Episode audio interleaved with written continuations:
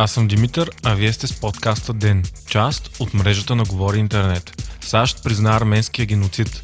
Руски ракети С-400 са летели над България, пчелите имат проблем на Марс и още новини. Октомври, сряда, 30 ден.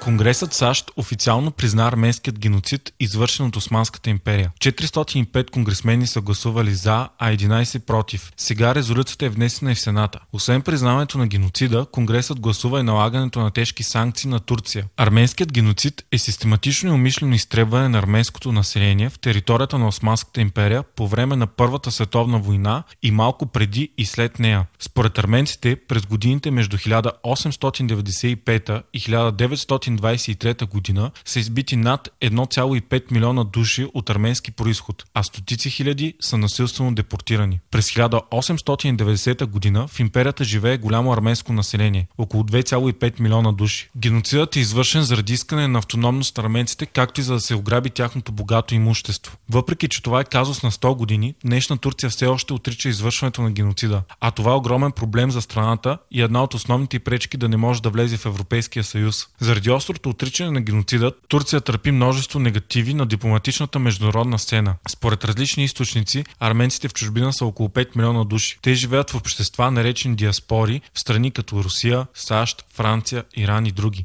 Голяма част от тези арменски граждани, най-вече в европейските страни, са заможни и влиятелни, като нерядко са големи дарители както за обществени и социални дейности, така и на политически партии. Геноцидът е признат от Канада, Европейския съюз и много други държави. Именно заради всичко това признаването на геноцида от страна на САЩ има много голямо политическо значение. Това е ясно послание за позицията на САЩ към задълбочаващата се криза в отношенията с Турция, която въпреки че е членка на НАТО, поддържа все по-топли връзки с Русия. Повод за санкциите пък са нахуването на Турция в Сирия и закупуването на руски зенитно-ракетни комплекси С-400.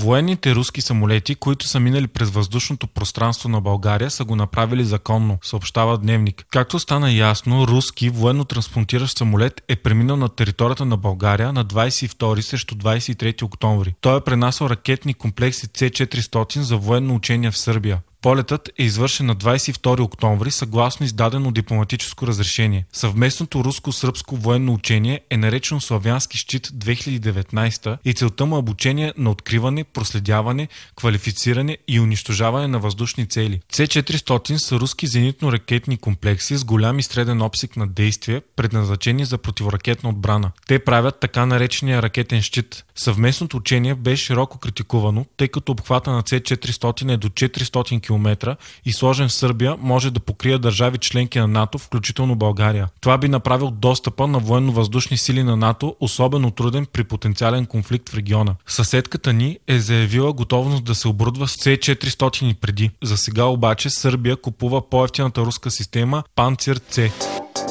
Лоши новини за пчелите на Марс, съобщава Wired. При настоящата подготовка за колонизация на Луната и Марс, астронавтите прекарват години в симулатори на изварени условия, при които ще трябва да живеят. Това са физически и психически тестове, живот на нулева гравитация и много други. И докато хората успяват да се адаптират, за момента всички пчели поставени в подобни условия умират. При един последен експеримент от проекта Lunar Research Station, 90 000 пчели са били поставени в условия, подобни на тези, на които ще трябва да живеят, ако са на Марс. Всички те обаче са започнали да се държат странно и в последствие умрели. Това е огромен проблем, тъй като пчелите ще са витално необходими за потенциални човешки колонии извън Земята. Тяхната роля ще е да опрашват човешки градини и без това няма да има как да се развие извънземна агродейност. Изследователите все още се опитват да намерят решение. Един вариант е създаването на рояци от изкуствени дронове пчели, които да извършват опрашването.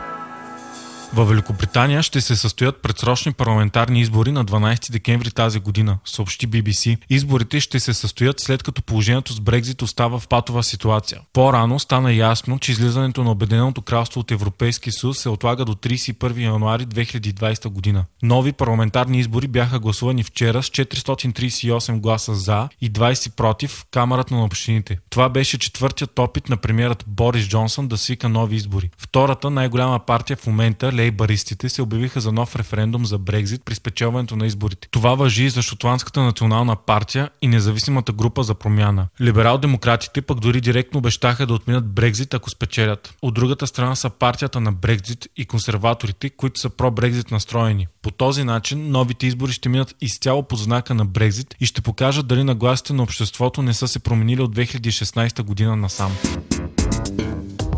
Вчера HBO изнадващо обявиха, че отменят единът от плануваните сериали пред история на Игра на тронове. Става въпрос за сериите, които трябваше да се развиват хиляди години назад във времето, в епохата, когато белите бродници за пръв път нападат Вестерос. Решението не е очаквано, защото вече беше заснет пилотен епизод в Северна Ирландия, като в проекта беше включен лично Джордж Мартин, а една от главните роли беше на Наоми Уотс. Въпреки тази новина стана ясно, че подготовката за друг сериал от Вселената на Игра на тронове тече с пълна сила. От HBO официално са поръчали 10 епизода на сериала House of Dragon. Той ще разказва събитията около 300 години преди Игра на тронове. Това е периодът, когато домът Таргериан завзема всички седем кралства във Вестерос с помощта на дракони. На режисьорският стол за няколко епизода от първи сезон ще се завърне Мигел Сапочник, режисирал най-епичните епизоди на Game of Thrones. Интересно е, че тази новина идва в момент, в който създателите на оригиналния сериал Игра на тронове обявиха, че се отказват от това да правят трилогия по Star Wars. Дейвид Беньов и Д.Би. Лайс имаха ангажимент с Дисни, но по-късно подписаха рекордна сделка за създаване на уникално съдържание на Netflix. Тя се оценява на над 200 милиона долара.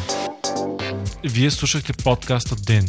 Ден е част от мрежата на Говори Интернет. Водещ и главен редактор Димитър Панайотов. Аудиомонтаж Антон Велев. Ако искате да не изпускате епизод на ден, не забравяйте да се абонирате в Spotify, Google Podcast или да ни оцените в Apple iTunes.